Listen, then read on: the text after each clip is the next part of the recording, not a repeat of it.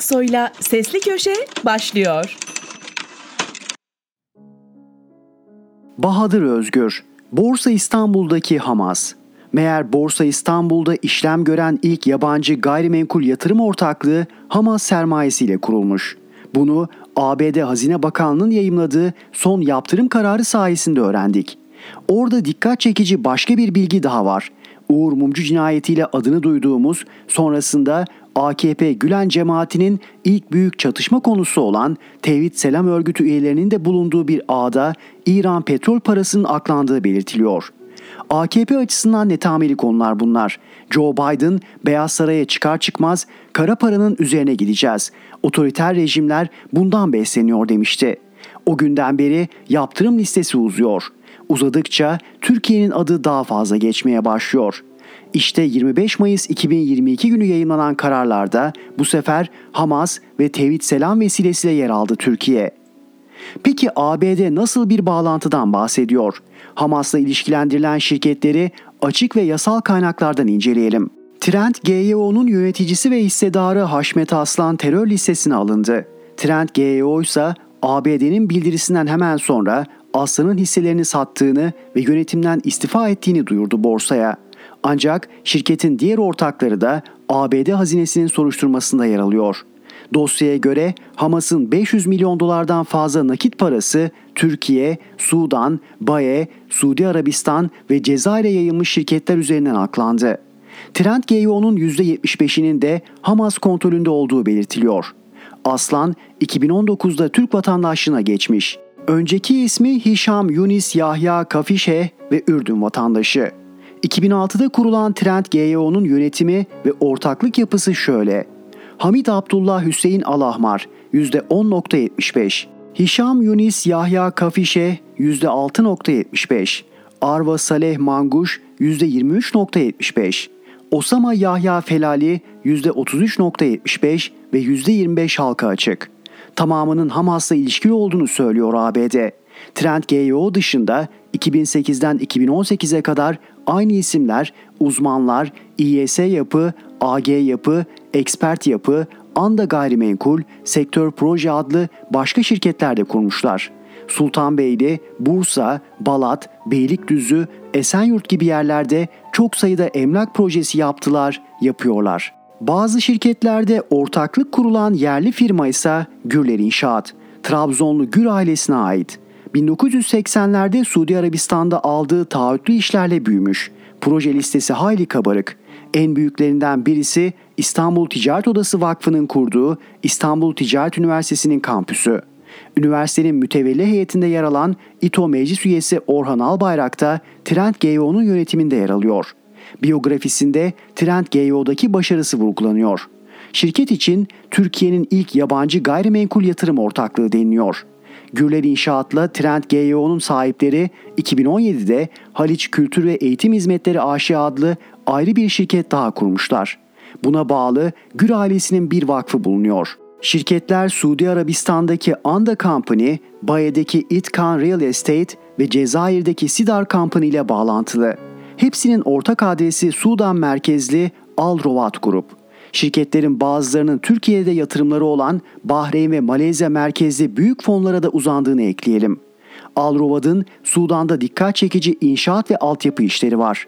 Özellikle Darfur'da soykırım yapmakla suçlanan ve Uluslararası Ceza Mahkemesi'nde yargılanan diktatör Ömer Elbeşir'in zamanında alınmış projeler ağırlıkta. Sudan ayağındaki ABD'nin üzerinde durduğu şirketse Al Rovad grubunun bünyesindeki Agrogate. Sudan'da tarım işleriyle uğraşıyor. Tarım denildiğinde TİGEM'in Sudan'da milyonlarca lirayı çöpe attığı bir proje akla geliyor hemen. Neydi bu proje? 2015'te Türkiye ile Sudan bir anlaşma imzalamış ve %80 TİGEM, %20 Sudan Tarım Bakanlığı'nın ortağı olduğu Türk-Sudan Uluslararası Tarım ve Hayvancılık AŞ kurulmuştu. Türkiye 10 milyon dolar sermaye koymuştu şirkete. Anlaşmaya göre Sudan TİGEM'e 780.500 hektar arazi verecek, TİGEM de bunu Türkiye'deki özel şirketlerle beraber ekip biçecekti. Nitekim 2020'de TİGEM ve İTO öncülüğünde Sudan'da bir zirve yapılmıştı. Zirvenin düzenleyicilerinden birisi de Agrogate şirketiydi. TİGEM'in projesinin gerçekleşmediği, söz konusu arazilerin ortada olmadığı ve milyonlarca lira zararın oluştuğu geçtiğimiz haftalarda kendi faaliyet raporuyla ortaya çıkmıştı. Şimdi gelelim Tevhid Selam'ın adının geçtiği diğer yaptırım kararına. ABD Dışişleri Bakanı Antony Blinken yine 25 Mayıs günü İran devrim muhafızlarına bağlı Kudüs gücünün yetkilisi Behnam Şahriyari ve eski yetkililerden Rüstem Gasemi tarafından yönetilen bir uluslararası petrol kaçakçılığı ve kara para aklama ağını açıkladı. Bu açıklamada Türkiye'yi ilgilendiren 3 isim geçiyor. Selçuk Şanlı, Abdülhamit Çelik ve Seyit Cemal Gündüz. Nereden tanıyoruz onları? Ocak 2000'de Hizbullah lideri Hüseyin Velioğlu'nun Beykoz'daki villasına yapılan baskınla ortaya çıkan Tevhid Selam adlı İran bağlantılı örgüte ilişkin operasyonlarda ve bunun sonucunda açılan Uğur Mumcu uzun takip adı verilen soruşturmada geçiyor bu isimler. Örgütün Uğur Mumcu, Bahriye Üçok, Muammer Aksoy cinayetlerini işlediği belirtilerek dava açılmış ve 2013'te Abdülhamit Çelik'in de olduğu bazı sanıklara hapis cezası verilmişti. Bu karmaşık ve hala sonuçlanmamış davaya dair detayları Gökçer Tayincioğlu'nun T24'teki yazısından okuyabilirsiniz. Tevhid Selam'la alakalı esas mesele ise Gülen cemaati ile AKP arasındaki kavgayı başlatması. Nitekim 2010-2014 arasında Selam Tevhid soruşturması gerekçesiyle daha sonra FETÖ davalarında yargılanan bazı polis ve yargı mensuplarının Recep Tayyip Erdoğan, Hakan Fidan dahil yüzlerce siyasetçiyi, bürokratı izleme ve dinlemeye aldığı ortaya çıkmıştı. O dönem internet üzerinden sızdırılan ses kayıtlarının da bu dinlemelere ait olduğu iddia ediliyordu. İşte örgüt ve ilişkili olduğu isimler bugün ABD yaptırım kararında karşımıza çıktı yine. ABD soruşturmasına göre 2019'da terör listesine alınan İran devrim muhafızlarına bağlı Kudüs gücünün yetkilileri Rusya-Çin Baye üçgeninde kurulmuş bir şirket ağıyla petrol ticaretinden gelen milyonlarca dolar nakit ve altını aklıyor. Para transferini yapan şirketlerden biri Şanlı, Çelik ve Gündüz'ün bağlantılı olduğu Güney Kore'de 2019'da kurulmuş Türk Hoca Import Export Transit Co. Her iki yaptırıma da baktığımızda ABD'nin terörün finansmanı ve kara para konusunda Hamas ve İran bağlantılı geniş bir uluslararası soruşturma yürüttüğü anlaşılıyor. ABD Hamas'ı ve Kudüs gücünü terör örgütü sayıyor. Türkiye açısından böyle bir durum yok. Ne var ki Rıza Zarrab olayını hatırlarsak ABD'nin yaptırımlarının doğuracağı siyasi sorunları da biliyoruz. Bahadır Özgür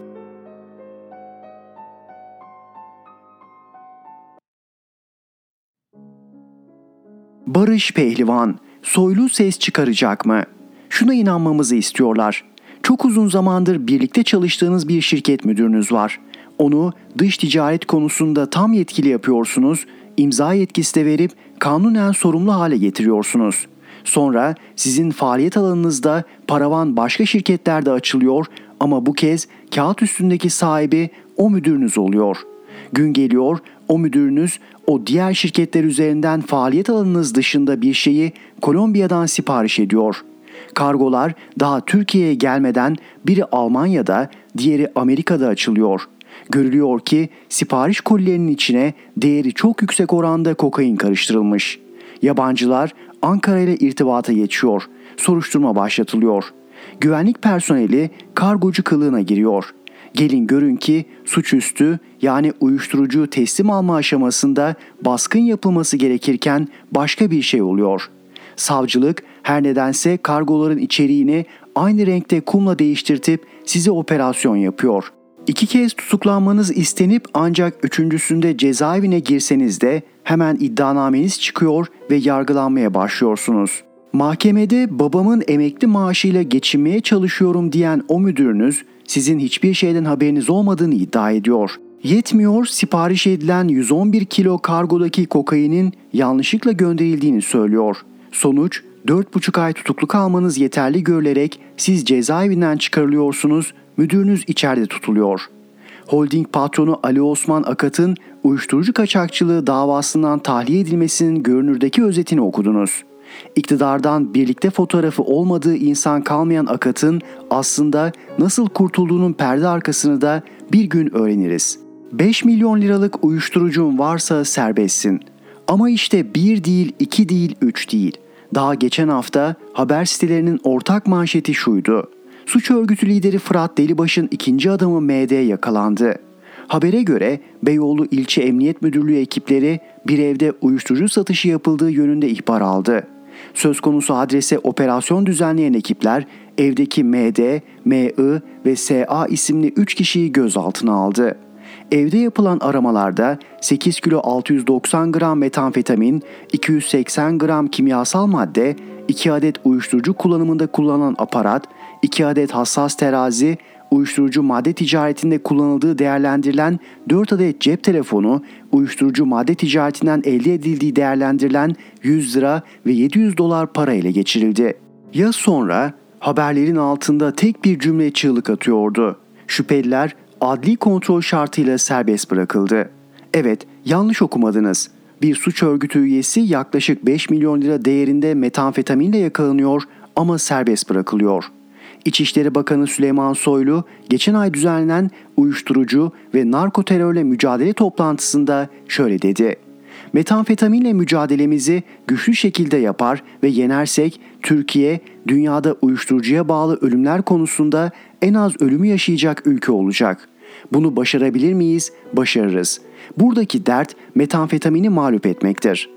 E madem bu kadar hayati bir konu nasıl serbest kalıyor bu insanlar? Bakın arabasında uyuşturucuyla yakalanıp menzilci olduğu için beraat eden Emniyet Müdürü Zafer Ç'yi hatırlatmıyorum bile. Sadece son 3 haftada olanlara bakarak soruyorum. Zamanında verilen yargı kararlarına karşı eski Adalet Bakanı Abdülhamit Gül'le açık polemiğe giren Bakan Soylu yine ses çıkarır mı? Yoksa birilerinin derdi aslında metamfetamini mağlup etmek değil mi? Barış Pehlivan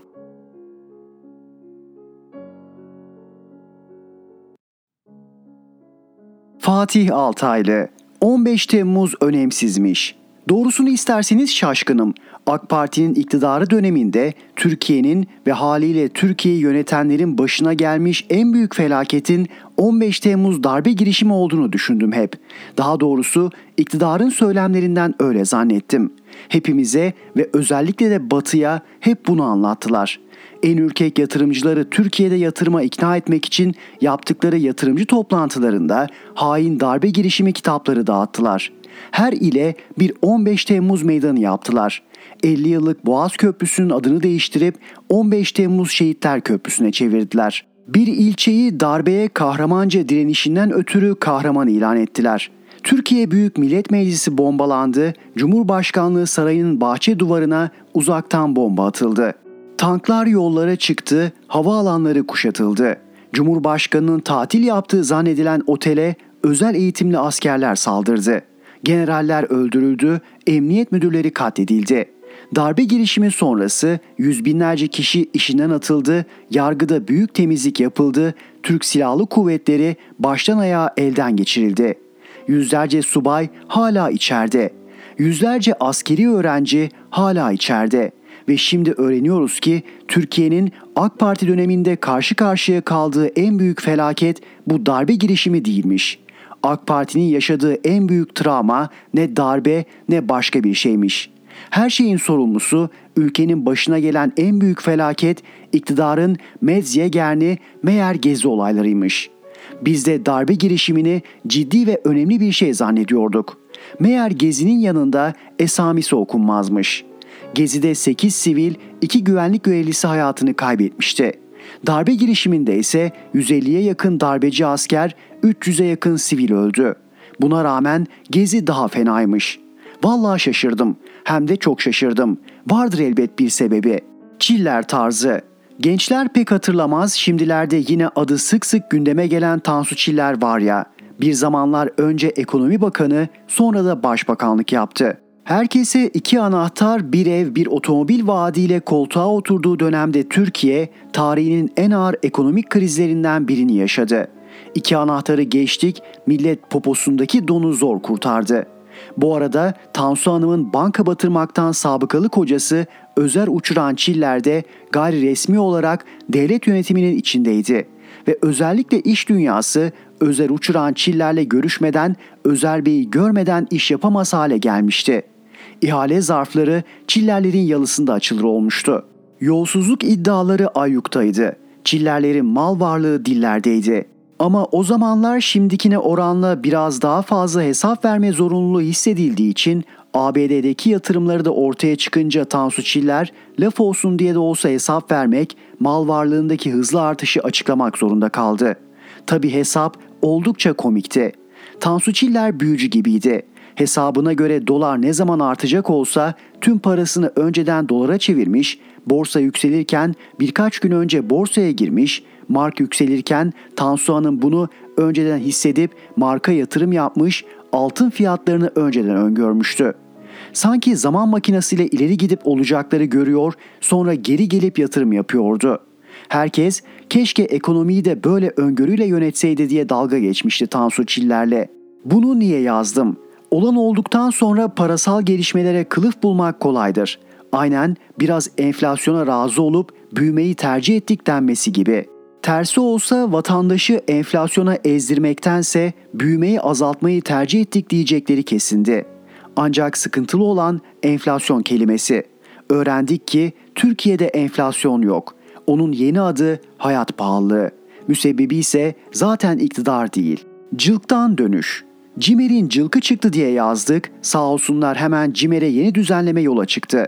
Artık öyle canının çektiği gibi Cimer'e başvurup millete iş olmak mümkün olmayacak. En başta yasama ve yargı organlarının faaliyet kapsamında olan konularda Cimer'e başvurulamayacak.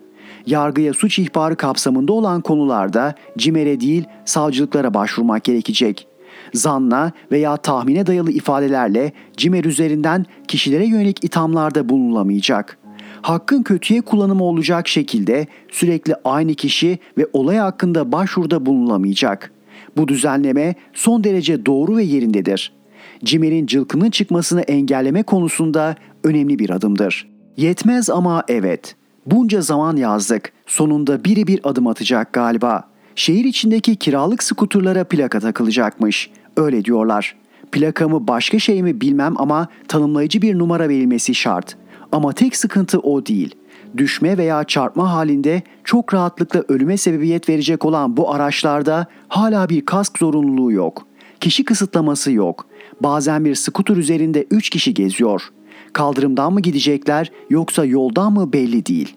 Kaldırımda yayalar arasında fink atıyorlar. Trafik kurallarını taktıkları yok. Ters yön, düz yön, yol, kaldırım, bahçe, duvar her yerdeler.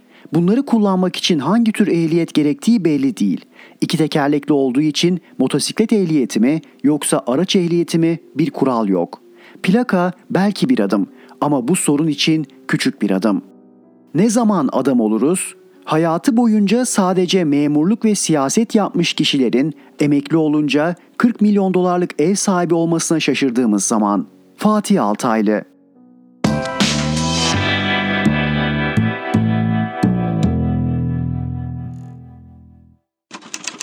Erhan Gökayaksoy'la Sesli Köşe devam ediyor. Mehmet Tezkan, Erdoğan Türkiye'sinde insanlar ağlamaklı. Biliyorum bu başlığı okuyanlar ne demek Erdoğan'ın Türkiye'si, burası Atatürk'ün Türkiye'si diye itiraz edecektir. Sinirlenecektir, kızacaktır. Haklılar ama şu da bir gerçek. AKP iktidarı 20 yıldır Atatürk Türkiye'sinin altını oymaya çalışıyor. Erdoğan düzeni kurmaya çalışıyor.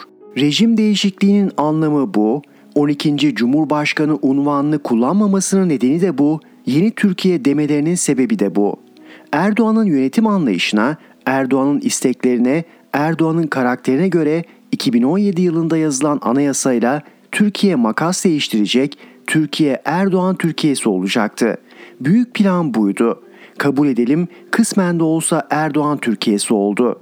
Erdoğan iki kere iki beş dese yanlışınız var dört eder diyen çıkmaz. Zaten efendim aldığınız kararlar şu kötü sonuçları doğurur yapmayın etmeyin. Bir kez daha düşünün diyen çıksaydı bu halde olmazdık. Bu satırları yazarken iki dev yazarın İlhan Selçuk ve Çetin Altan'ın yazıları aklıma geldi. İlhan Selçuk'tan alıntı. Dal kavuk doğunun ürünüdür. Soytarı batının. Her ikisi de eski çağlardan beri kurumsallaşmıştır. Kralın soytarısı neredeyse sarayda özel yeri olan birdir, protokolün hem içindedir hem dışında. Soytarı kimi zaman efendisini bile iğneler, batı dünyasının hoşgörü kuyusundan çıkrıkla çekebildiği yergileri dile getirir. Herkes de der ki soytarı soytarılığını yapıyor. Dal kavuksa doğuya özgüdür. İşi gücü evet efendim sepet efendim havası içinde maskaralık yapmak, efendisini güldürmek, şaklabanlık türetmektir. Dal soytarıdan da beter bir kimliği simgeler. Peki yalaka kimdir? Sözlükler yalakalaşmayı utanma duygusunu yitirerek dalkavuklaşmak diye tanımlıyorlar. Bugünkü Türkiye'de artık dalkavukla soytarı sözcükleri unutuldu. 8 Ağustos 2009 Milliyet Hal böyle olunca, düzen böyle kurulunca ülkeyi yönetenler bakanı, bürokratı kendi menfaatlerini geniş kitlelerin menfaatinin üzerinde tutunca en kötüsü tek adama biat ve itaat zenginleşmenin veya yönetimde yükselmenin olmazsa olmazı sayılınca, tek adamın her dediği kanun, her yaptığı tek doğru kabul edilince, iltifat yağmuru günlük hayatın olağan faaliyetleri arasına girince, eleştiri ve itiraz vatan hainliğiyle eş tutulunca, ülke deney tahtasına döndürülünce gencinin de yaşlısının da gözü yaşlı oldu. Sokak röportajlarını izliyor musunuz? Emekliler mikrofon tutulunca önce yutkunuyor, kiminin gözü yaşarıyor, kiminin sesi titriyor, kiminin gözünden iki damla yaş dökülüyor. Gençler sert, gençler öfkeli, gençler isyankar. Gençler bu ne biçim hayat diyor. Ama onlar babaları dedeleri gibi değil renk vermiyorlar, gözyaşlarını içlerine atıyorlar. Çünkü Erdoğan'ın Türkiye'si gençlerin hayallerini çaldı. Erdoğan Türkiye'si emeklilere sakin bir hayatı çok gördü. Erdoğan Türkiye'si ülkeden umudunu kesip yurt dışına kapağı atmaya çalışan milyonlar yarattı. Erdoğan Türkiye'si orta halliyi fakir, fakiri bir lokma ekmeğe muhtaç yaptı. Erdoğan Türkiye'si Türkiye'yi Avrupa'dan kopardı. Erdoğan Türkiye'si Türkiye'yi Orta Doğu ülkesi yaptı. Erdoğan Türkiye'si Türkiye'yi insan kaçakçılarının cenneti yaptı. Erdoğan Türkiye'sinde artık sokaklar gözü yaşlı, bedbaht insanlarla dolu. Peki neden böyle oldu derseniz İlhan Selçuk'un satırlarıyla yanıt vereyim. Dal kavukluğun bir adım ötesine geçtik, yalıkalık düzeni kurduk da ondan. Mehmet Tezkan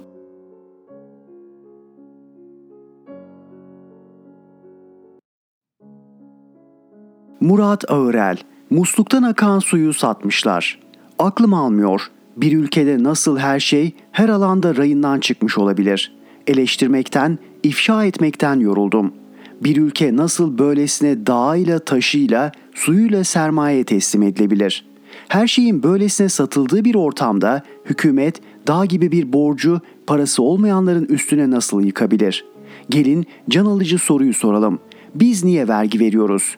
Yol, su, temizlik, köprü, sağlık, eğitim gibi kamusal hizmetleri kesintisiz bir şekilde elde edebilmek için değil mi?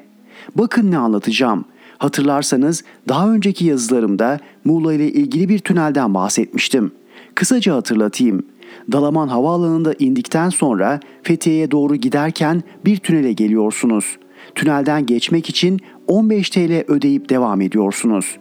Türkiye'nin başka hiçbir yerinde olmayan uygulama burada var.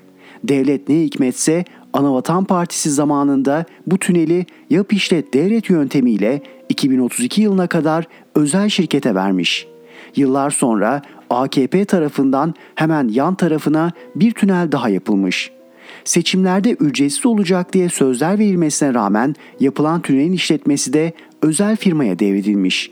Sözleşme süresi 2032 yılından 2025 yılına çekilmiş.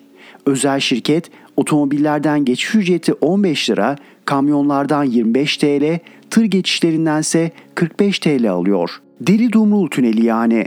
Bugün anlatacağım konuysa yine Muğla'da geçiyor. Milas Güllük Mahallesi'nde su işletmesini HZR Güllük Su ve Atık Su Yatırım Yapım İşletme AŞ adında özel bir şirket yapıyor. Türkiye'de başka örneği yok. Evet evet yanlış okumadınız. Devletin kamu hizmeti olan su ihtiyacını özel şirket vatandaşa satıyorlar.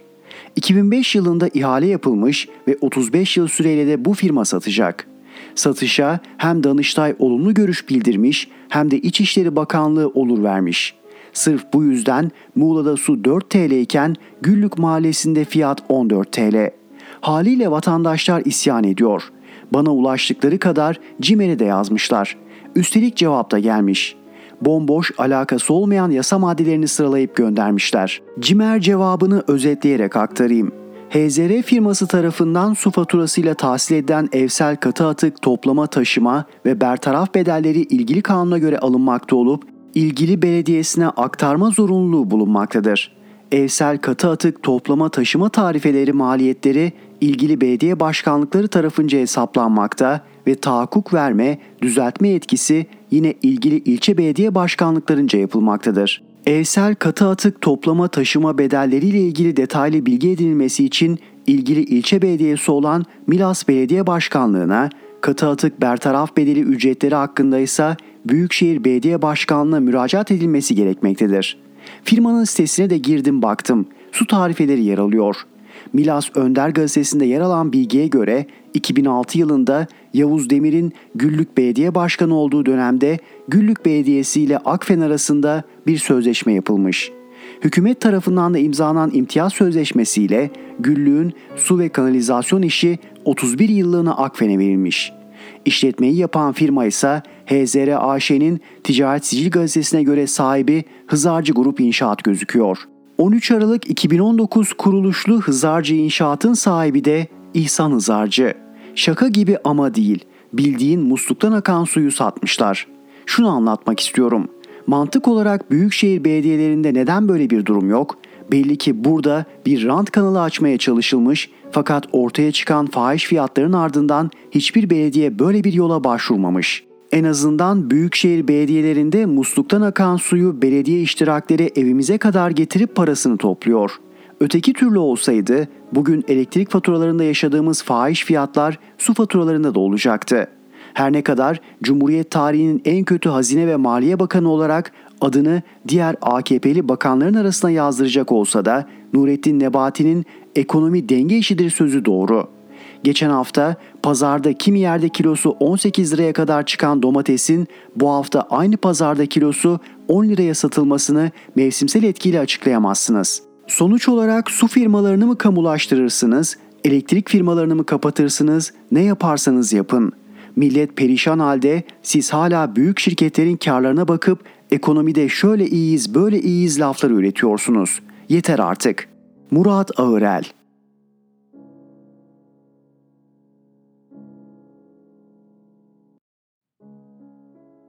Müyesser Yıldız NATO'da istenmeyen ama BM'de eş başkanımız olan ülke. Birkaç gün önce İsveç'in en büyük gazetesinin sorularını cevaplandıran Cumhurbaşkanlığı İletişim Başkanı Fahrettin Altun bu ülkenin NATO üyeliği başvurusu ile ilgili dikkat çekici açıklamalar yaptı. Ana başlıklarıyla özetleyelim. Bu başvuru öncesinde Türkiye nasılsa ikna olur veya Türkiye nasılsa itiraz etmez diye düşünmüş olabilirler. Ancak Türkiye eski Türkiye değildir. Bu gerçeğe herkesin alışması lazım dedi. Terör gibi bir meselenin müzakeresinin pazarlığının olamayacağını vurguladı. Müzakereler için Ankara'ya gelen heyete söyledikleriyle kamuoyuna açık ortamlarda söyledikleri arasında hiçbir fark olmadığının altını çizip Erdoğan'ın devlet adamlığına yaklaşımının bunu gerektirdiğini kaydetti ve Türkiye'nin terör hassasiyetinin İsveç'in NATO üyesi olmak istemesiyle başlamadığını, terör örgütlerinin İsveç'teki varlığının da birkaç haftalık bir mesele olmadığını vurguladı. Malum gerek İsveç'in gerekse Finlandiya'nın üyeliği konusunda NATO Genel Sekreteri Stoltenberg devrede. Bunun için Erdoğan'ı aradı.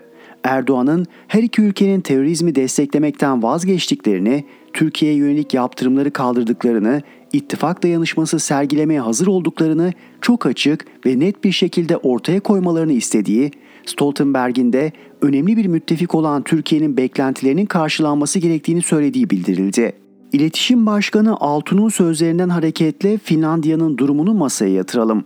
Bu ülkenin terör örgütleriyle ilişkisi de birkaç haftalık mesele olmasa gerek. Ama bakın Ankara özellikle son 12 yılda Finlandiya ile neler yaptı? 2010'da bu ülkeyle BM bünyesinde barış için arabuluculuk girişimini başlattı. 2011'de dönemin Dışişleri Bakanı Ahmet Davutoğlu New York'taki Türk evinde eş başkan olarak Finlandiyalı mevkidaşı Erki Tumijo ile birlikte barış için arabuluculuk konulu bakanlar düzeyindeki toplantıya ev sahipliği yaptı. Toplantıdan sonra Davutoğlu İstanbul'da arabuluculuk merkezi kurma gibi bölgesel arabuluculuk ofislerinin kurulmasının gündeme geldiğini belirtti. Bu kapsamda Türkiye ve Finlandiya'nın beraber çalışıp bir eylem planı hazırlayacaklarını açıkladı. Finli bakan da asıl amacın dünyadaki ihtilafların çözümüne katkıda bulunmak olduğunu vurguladı. Bu işbirliği şimdiki bakan Mevlüt Çavuşoğlu döneminde de sürdü. Örneğin 2014'te o da New York'ta yine Finli mevkidaşı ile birlikte Arabuluculuk Dostlar Grubu Dışişleri Bakanları çalışma kahvaltısına eş başkanlık edip 2010'dan bu yana Finlandiya ile başlatılan arabuluculuk faaliyetleriyle barış inisiyatifinin gittikçe arttığını söyledi. 2019'da düzenlenen 6. İstanbul Arabuluculuk Konferansı ile ilgili yaptığı paylaşımda BM'de Finlandiya ile kurduğumuz 59 üyeli barış için arabuluculuk girişimiyle uluslararası barış ve istikrara katkı sağlıyoruz dedi. 2020'de yani barış için arabuluculuk girişiminin 10. yıl dönümünde de bu süre içinde 59 üyeli büyük bir aileye dönüştüklerini vurguladı, yaptıklarını ve yapacaklarını anlattı. Erdoğan'ın Finlandiya ile ilişkisini de hatırlatalım. 2015'te Meksika'daki bir toplantıda Orta Doğu'da akan kandan ve Türkiye'nin ödediği bedellerden yakınırken Finlandiya ile Eylül 2010'da başlatılan Barış için Arabuluculuk projesini Türkiye'nin küresel meselelere karşı vicdani duruşuna örnek gösterdi. Yine o günlerde resmi bir ziyaret için ülkemize gelen Finlandiya Cumhurbaşkanı ile ortak basın toplantısında terör ve terör örgütleri karşısında çifte standart kullanan herkes teröre destek vermektedir derken Türkiye ile Finlandiya'nın iyi ilişkiler içinde bulunan iki ülke olduğunu, evrensel ilke ve değerler temelinde işbirliği yaptıklarını söyleyip bir kez daha barış için arabuluculuk projesinin önemine değindi. Ayrıca Finlandiya'nın dönem başkanlığı sırasında gösterdiği gayretin de katkısıyla 1999 yılında Helsinki zirvesinde Türkiye'nin AB adaylığının tescil edildiğinin altını çizdi. Finlandiya Cumhurbaşkanı'na Avrupa Birliği üyeliğimize verdiği destek için teşekkür etti.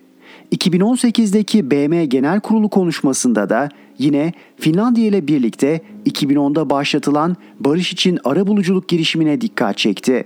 Son olarak daha 6 ay önce Türkiye Büyük Millet Meclisi'nde Çavuşoğlu'nun Dışişleri Bakanlığı'nın 2022 yılı bütçe sunumunda girişimci ve insani dış politikamız başlığı altında yine barış için arabuluculuk girişiminden söz edildi. Keza bakanlığın internet sitesinde halen Finlandiya ile ikili ilişkilerimizin ve uluslararası alandaki işbirliğimizin birbirini güçlendirerek gelişmeye devam ettiği anlatılıyor, ticaret hacmimizdeki artışla övünülüyor. Birkaç örnekle iktidar medyasının hallerini de aktaralım. NATO'ya katılmak isteyen Finlandiya'nın başkenti Helsinki'deki metrolarda bulunan ekranlarda terör örgütü elebaşı Öcalan'a özgürlük afişlerinin yayınlanması skandal olay başlığıyla sunuldu. Şimdi adamlar terör örgütü elebaşının mektubunu devletin ajansında kim yayımladı veya kardeşini kim devlet televizyonuna çıkardı diye sormaz mı?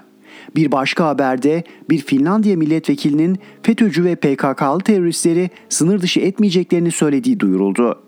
ABD ve Yunanistan başta olmak üzere neredeyse NATO üyesi ülkelerinin tamamının eylem ve söylemi de bu değil mi? Ez cümle acaba Ankara İsveç'in değil ama Finlandiya'nın terör örgütleriyle ilişkisini yeni duymuş olabilir mi? Öyleyse evvel emirde o eş başkanlığın sona erdirilmesi gerekmez mi? Değilse şu NATO üyeliğine itirazın ardında başka işler var demektir. Bilindiği gibi geçen yıl ABD başta olmak üzere 10 ülkenin Türkiye büyükelçileri ortak bir açıklama yapıp Osman Kavala'nın derhal serbest bırakılması çağrısında bulundu. İsveç ve Finlandiya büyükelçileri de onların arasındaydı.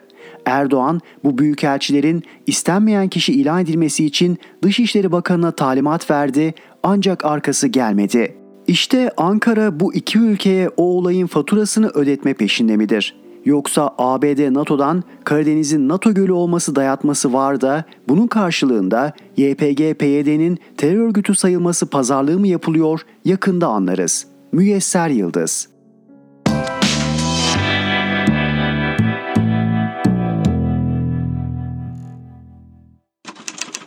Erhan Gökayaksoy'la Sesli Köşe devam ediyor. Naim Babiroğlu, ABD gerçekten müttefik mi? 27 Ekim 1962, Sovyetler Birliği ABD ile arasında krize neden olan Küba'daki Sovyet füzelerinin sökülmesini kabul etti. Bunun karşılığında Türkiye'deki ABD'nin Jüpiter füzelerini sökmeleri koşulunu ileri sürdü. ABD de bunu kabul etti. Bu olayla pazarlık söz konusu olduğunda ABD'nin Türkiye'yi feda edebileceği ortaya çıktı. ABD'nin bu kararı Türkiye'ye danışılma gereği duyulmadan alınmıştı. 5 Haziran 1964 Kıbrıs'ta Rumların Türklere saldırısı üzerine 7 Haziran 1964'te Türk askerinin Kıbrıs'a çıkması planlandı. Bunun üzerine ABD Başkanı Johnson, Başbakan İnönü'ye 5 Haziran 1964'te ifadesi ağır ve tehdit dolu bir mektup gönderdi. Başbakan İnönü bu mektup üzerine yeni bir dünya kurulur, Türkiye'de orada yerini alır demişti. 1974 Dönemin Başbakanı Bülent Ecevit 71'de yasaklanan haşhaş ekimini yeniden başlattı. Ecevit'in bu kararı Türkiye-ABD arasında krize sebep oldu. Bülent Ecevit 2002 yılında Hürriyet gazetesinden Sedat Ergin'e yaptığı açıklamada yasaklayıcı tutumlarına karşın haşhaş üretimini belli kurallar içinde serbest bırakışımız ABD'de çok tepki uyandırmıştı. Kongrenin ambargosu aslında Kıbrıs değil haşhaşla ilgiliydi. Sonra Kıbrıs'a yamandı dedi. 5 Şubat 1975 1974 Kıbrıs Barış Harekatı sebebiyle ABD Türkiye'ye ağır bir silah ambargosu uyguladı. Bu kararla Türk-ABD ilişkileri Kıbrıs sorununa bağlanmış oluyordu. Türkiye'nin ambargoya cevabı 13 Şubat 1975'te Kıbrıs Türk Federe Devleti'nin kuruluşu oldu. 25 Temmuz 1975 Başbakan Süleyman Demirel'di. İktidarda ise 1. Milliyetçi Cephe Hükümeti vardı. Silah ambargosunun kaldırılması için Demirel dönemin ABD Dışişleri Bakanı Kissinger'la Ankara'da ABD Başkanı Ford'la Brüksel'de görüştü. Fakat sonuç alınamadı. Bunun üzerine 25 Temmuz 1975 tarihli Bakanlar Kurulu kararnamesiyle ABD'nin Türkiye'de bulunan 21 üs ve tesisi kapatıldı. Yaklaşık 5000 ABD'li asker ve sivil ülkeyi terk etti. 26 Eylül 1978 ABD Başkanı Carter'ın onayıyla Türkiye'ye uygulanan ambargo kaldırıldı. Ambargo kaldırıldığında Cumhuriyet Halk Partisi lideri Bülent Ecevit başbakandı. Ecevit, ambargonun kaldırılmış olmasına rağmen ABD'nin üs ve tesislerini açmadı. Üs ve tesisler 12 Eylül yönetimi tarafından 18 Kasım 1980'de açılabildi. 1 Mart 2003 Irak Harekatı nedeniyle ABD askerinin Türkiye'de konuşlanmasına ilişkin tezkere Türkiye Büyük Millet Meclisi'nden geçmedi. ABD bu dönemde çok istediği tezkerenin meclisten geçeceği beklentisindeydi. Tezkere kapsamında İskenderun'a konuşlandırılacak askerler, araçlar ve gemilere yönelik harcamalar için yaklaşık 200 milyon dolar bile ayrılmıştı. ABD büyük bir hayal kırıklığına uğradı. 4 Temmuz 2003 Irak'ın Süleymaniye kentinde ABD askerleri Özel Kuvvetler Komutanlığı'na bağlı subayların bulunduğu karargaha baskın düzenledi. Bir binbaşı komutasındaki 11 Türk özel harekatçının başına çuval geçirildi. 60 saat süreyle sorguya çekildiler. Türk kamuoyu büyük bir öfke ve tepki gösterdi. Çuval geçirme olayı bir kırılma noktasıydı. 26 Temmuz 2018 Türkiye'de casusluk suçlamasıyla tutuklu bulunan ABD vatandaşı Rahip Brunson 26 Kasım 2018'de ev hapsi cezasıyla cezaevinden çıkarıldı. ABD Başkanı Trump ve Başkan Yardımcısı Pence, Brunson'ın serbest bırakılmamasından dolayı Türkiye'yi yaptırımlarla tehdit eden içerikte tweetler paylaştılar. 1964 Johnson mektubunda yer alan kaba ifadeleri de aşan tehdit sözcükleri kullandılar. Yukarıda sıralanan örnekler iki ülke arasında yaşanan ve kriz olarak adlandırılan gerginliklerdi. Krizi aşan, Türkiye'nin coğrafi bütünlüğünü hedef alan adımlarına ne demeli? 7 Ağustos 2003 ABD Dışişleri Eski Bakanı Condoleezza Rice, ulusal güvenlik danışmanı iken 7 Ağustos 2003'te Büyük Orta Doğu Projesi kapsamında 23 ülkenin rejimiyle sınırlarının değişeceğini belirtmişti. Moritanya, Fas, Cezayir, Tunus, Libya, Mısır, Sudan, İsrail, Ürdün, Suudi Arabistan, Yemen, Umman, Birleşik Arap Emirlikleri, Bahreyn, Katar, Kuveyt, Irak, Suriye, Lübnan, Türkiye, İran, Afganistan ve Pakistan'ın oluşturduğu ülkeler 17 milyon kilometre karelik bir coğrafyayı kapsamaktaydı. ABD'nin ulusal güvenlik danışmanı Türkiye'nin sınırlarını değiştiren bir projeyi açıkladı. Fakat herhangi bir kriz yaşanmadı. En büyük kriz ABD'nin ısrarlı desteğiyle Suriye'de PKK bölücü terör örgütünün kolu PYD hayal edemeyeceği büyüklükte bir coğrafyaya Suriye'nin yaklaşık %30'una sahip oldu. ABD PYD PKK'ya modern silahlar verdi, eğitti, donattı. 70 bin kişilik bir terörist ordusu oluşturdu. Türkiye'nin coğrafi bütünlüğünü tehdit eden böyle bir oluşumdan daha büyük bir kriz mi olur?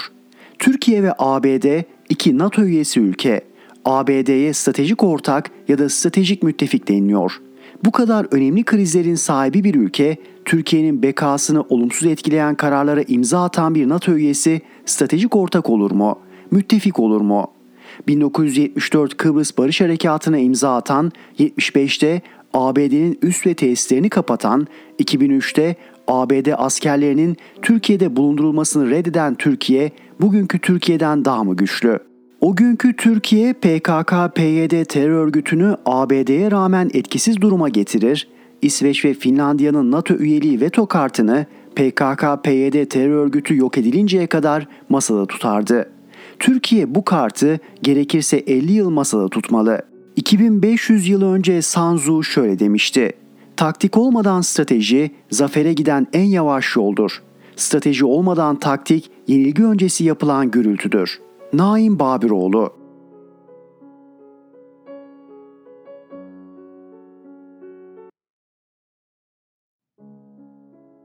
Tuncay Molla Veysoğlu Londra'da hiçbir şey gizli kalmaz. Yolsuzluk ekonomisinde buzdağının altı önemlidir. Parayı takip ederseniz gerçeği bulursunuz. CHP lideri Kemal Kılıçdaroğlu dün grup toplantısında yine Cumhuriyet tarihinin en büyük kaynak transferi burunlarından getireceğim dedi. Evet, kaynak ve servet transferi. Yoksul geniş kesimlerden bir avuç azgın azınlığın hesaplarına transfer. Para İngiltere'ye akıyor. İngilizler şirket kurmayı, mülk satın almayı, yatırım yapmayı çok kolay hale getirmişler. Türkiye'den İngiltere'ye telefon açıp oradaki mali müşavir aracılığıyla 5 dakikada bir şirket kurabiliyorsunuz. Ama bizim haramzadeler elbette kendi isimleri üzerine kurmuyorlar şirketleri. Milyonluk daireler, villalar, apartmanlar, market zincirleri, depolar. Yeğenler ya da soyadı farklı isimler üzerine. Londra, İstanbul, Ankara hattında çantasında milyon poundluk emlak dosyalarıyla avukatlar cirit atıyor. Emlak satın almak da çok kolay. İngiltere, yargı sisteminin uzantısı ve güvencesi olarak gördüğü avukatlara, yabancılara emlak alım satım yetkisini vermiş. Avukatı buluyor, parayı gönderiyor, gayrimenkulü alıyorsunuz. Çok ünlü, çok şöhretli bir siyasetçi Londra'dan apartman alıyor. Daire değil apartman. Yanıtını biliyorsunuz ama ben yine de sorayım. Londra'nın en güzel semtinde milyonlarca pound değerinde apartman alacak parayı nereden bulmuş olabilir? Bu servetin kaynağı ne? Türklerin yoğun talebi gayrimenkul piyasasını yükseltmiş. İngiliz emlak şirketleriyle konuştum. Türkler Londra'nın dört bölgesinden yoğun olarak fiyatların en yüksek olduğu birinci bölgeye ilgi gösteriyor. 1 milyon pound'dan başlıyor daireler. Alıcıların büyük kısmı kiracı istemiyor, daireler boş duruyor. Para aklandıktan sonra kira getirisinin bir önemi yok demek ki. İngiliz bankalarının dili olsa da konuşsa, Türkiye'de siyasetin nasıl ranta dönüştüğünü milyonlarca pound servet sahibi görünen yeğenleri, kuzenleri anlatsa. Gariban gençler İmam Hatip'e, yandaş çocukları Londra'ya. Memlekette özel okula para yetiştireceğiz diyerek canını dişine takan yüz binlerce veli var. Yemiyor, içmiyor, çökmüş eğitim sisteminde oluk oluk para akıtarak çocuğunu özel okula gönderiyor. Bir de yurt dışında okuyan gençlik var. Siyasetçi ve bürokrat çocukları. İngiltere'de en kötü okul yıllık 16 bin pound. Hukuk okuyacağım derseniz 50 bin pound'a yükseliyor piyasa. Bir öğrencinin barınması, yemesi içmesi en kötü okulla birlikte yılda 40 bin pound. Türk parasıyla 800 bin TL. Hangi bürokratın, siyasetçinin parası buna yetişebilir? Londra onların çocuklarıyla dolu. Çocukların yolu açık olsun, iyi eğitim alıp mutlu olsunlar. Peki memleketin başı kabak ayağı çıplak evlatları ne olacak? Pırıltılı zekalarına, büyük çabalarına ve hayallerine rağmen olanak bulamadığı için iyi eğitim alamayan, körelen, giderek kendi umutsuzluğunun çıkmazın içine hapsolan gençlere ne diyeceksiniz? Yıllardır anlatıyoruz. Siyasetçi, bürokrat, iş adamı üçgeni içinde ülkenin varlıkları yağmalanıyor.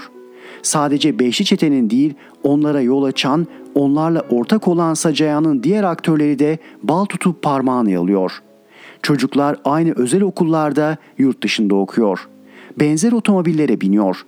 Saraylılar, hazineden geçinenler, aile üyeleri için yurt dışı yaşamın bütün koşullarını çoktan hazırlamış görünüyor.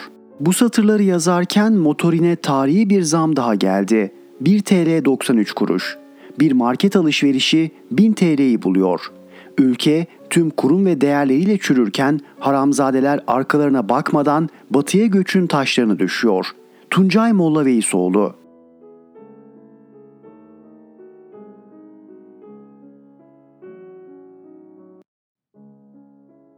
Zeynep Gürcanlı Ege gösterip Kıbrıs'tan vurmak. Türkiye ile Yunanistan arasında son dönemde yeniden tırmanan Ege gerilimi malum. Yunanistan Başbakanı Mitsotakis'in ABD ile başlayan propaganda turu Brüksel'de Almanya Başbakanı Olaf Scholz görüşmesiyle devam etti. Bugüne kadar Ege sorunları konusunda tarafsız bir çizgi izlemeye gayret eden, hatta zaman zaman Ankara-Atina arasında sıcak çatışma eşiğine gelen gerilimlerde arabuluculuk bile yapan iki ülke, ABD ve Almanya'da ilk kez Yunan tezlerine daha yakın duran bir tavır benimsediler. Nitekim kendisine uygun bu uluslararası iklimi fırsat bilen Atina hükümeti de uluslararası hukuku ve Lozan Antlaşması'nın ilgili maddelerini hiçe sayan Ege sorunlarını Yunan bakış açısıyla anlatan 16 harita hazırlayarak tüm dünyada propagandaya başladı. Yunan Katimerini gazetesine göre dünyadaki tüm Yunan temsilciliklerine gönderilen bu haritalar aracılığıyla elçilere Türkiye'nin saldırgan ve yayılmacı politikalarını anlatmaları talimatı verildi. Bitmedi. Başbakan Miçotakis bir de Lozan Antlaşması'na göre silahsızlanma kapsamında olan Bodrum açıklarındaki İstanköy adasını ziyaret etti. Onun da ötesine geçerek Ege'de aidiyeti tartışmalı adalardan Keçi Adası'na bile gidip gövde gösterisi yaptı. Böylesine büyük bir kampanyaya karşıysa Ankara'daki AK Parti hükümetinin tavrı Cumhurbaşkanı Erdoğan'ın ağzından çıkan Miçotakis benim için bitmiştir ve dış işlerinden yapılan cılız açıklamaların ötesine gidemedi. Ya Türkiye'deki ekonomik kriz turizm sezonunda Ankara'nın elini kolunu bağlıyor ya da NATO'da İsveç ve Finlandiya'nın üyeliklerini veto ederek batıdaki eleştirilerin odağına oturan AK Parti hükümeti asıl milli dava olan Ege'de sesini çok fazla yükselterek ikinci bir cephe açmaktan kaçınıyor. Yoksa bu cılız tepkilerin, bu sessizliğin açıklaması pek yok.'' Cumhurbaşkanı Erdoğan'ın Yunan Başbakanı benim için bitmiştir çıkışının ne bizzat muhatap olan Miçotakis ne de uluslararası camiada pek umursanmamasından cesaret almış olacaklar Kıbrıslı Rumlar da hareketlendi. Kıbrıs Rum kesimi lideri Anastasiades 6 sayfalık bir mektup yazarak bunu özel temsilcisi aracılığıyla Kuzey Kıbrıs Türk Cumhuriyeti tarafına iletti. Cumhurbaşkanı Ersin Tatar'a hitaben yazılan mektup Türkiye'de pek gündem olmadı ama Rum basını günlerce mektubu ve olası etkilerini yazdı çizdi. Türkiye'nin Kıbrıs'ta çözüme ilişkin tez ve duruşlarına karşı çıkılan mektupta Rum tarafının Ankara tarafından bugüne kadar kabul edilmeyen tüm önerileri ard arda sıralanmış. Türkiye'nin son dönemde ortaya koyduğu konfederasyon tezine karşı Anastasiades'in mektubunda çözüm için federasyon isteği bulunuyor. Kuzey Kıbrıs Türk Cumhuriyeti'nin Türkiye ile koordine halinde son dönemde Maraş'ın yerleşime açılması için attığı adımlara karşılık Anastasiades'in mektubunda Maraş'ın Rum tarafına iadesi talep ediliyor. Mektupta Türkiye'den de doğrudan bir istek var. Deniz ve havalimanlarını Kıbrıslı Rum bayraklı gemi ve uçaklara açması. Bu yapılırsa Türkiye fiilen Kıbrıs Rum kesimini de devlet olarak tanımış olacak.'' Mektupta ayrıca Türkiye'nin Doğu Akdeniz'deki münhasır ekonomik bölge iddialarından vazgeçmesi, Rum kesiminin bölgede kendisine göre çizdiği ve hak iddia ettiği münhasır ekonomik bölgenin tanınması talebi de yer alıyor. Anastasiades'in mektubunun zamanlaması ayrıca önemli. Mektup tam da Yunan Başbakanı Mitsotakis ABD'ye gidip Biden tarafından törenlerle ağırlandıktan ABD Kongresi'nde Amerikalı vekillerin ayakta alkışladığı konuşmayı yaptıktan bir hafta sonranın tarihini taşıyor. Kıbrıs Yunan ikilisinin koordineli hareket ettikleri açık. Belli ki Türkiye sadece Ege'deki Yunan tezleri üzerinden değil, bir de Kıbrıslı Rumların tezleriyle uluslararası alanda sıkıştırılacak. Tüm bunlara bir de Washington'dan esmeye devam eden soğuk rüzgarları eklemek gerek. AK Parti hükümeti Washington'daki Biden yönetimiyle ilişkileri normalleştirmek için ikili görüşme mekanizması önermiş. ABD tarafı da buna sıcak yaklaştığını, Ankara'ya gelen Dışişleri Bakan Yardımcısı Sherman'ın ziyareti sırasında yapılan ortak açıklamada beyan etmişti. Kurulan bu ikili mekanizmada bir sonraki adım olarak da Dışişleri Bakanı Çavuşoğlu'nun Washington'a bir çalışma ziyareti yapması planlanmıştı. Hatta bu ziyaret için Amerikan tarafından tarihte alınmıştı. Ancak son anda ABD Dışişleri Bakanı Blinken'ın programı öne sürülerek Çavuşoğlu ile Washington'da yapacağı görüşme iptal edildi. Yerine Blinken-Çavuşoğlu görüşmesinin New York'ta yapılması önerildi. İlk bakışta görüşmenin Washington yerine New York'ta yapılmasının ne önemi var diye düşünenler olabilir. Ancak diplomatik açıdan bu yer değişikliği Biden yönetiminin Türkiye'deki AK Parti hükümetine bakışının değişmediğini de gösteriyor. Washington'a yani başkente yapılacak bir Dışişleri Bakanı ziyaretinin anlamıyla New York'ta başka toplantıların yan unsuru olarak ayaküstü görüşmenin anlamı aynı değil. Belli ki ABD'de Kasım'da yapılacak kongre seçimleri öncesinde Blinken Amerikan başkentinde Çavuşoğlu ile birlikte poz vermek istemedi. Ankara'ya yönelik bu soğuk tavır elbette Rum-Yunan ikilisi tarafından da altı çizilerek not edildi. AK Parti hükümeti NATO'da İsveç ve Finlandiya üzerinden Batı ile çarpışırken Rum-Yunan ikilisi kendi tezlerini yayarak, dayatarak Ankara'yı zor durumda bırakmaya çalışıyor. Dış politikada hiç olmadığı kadar zor bir dönem var önümüzde. Zeynep Gürcanlı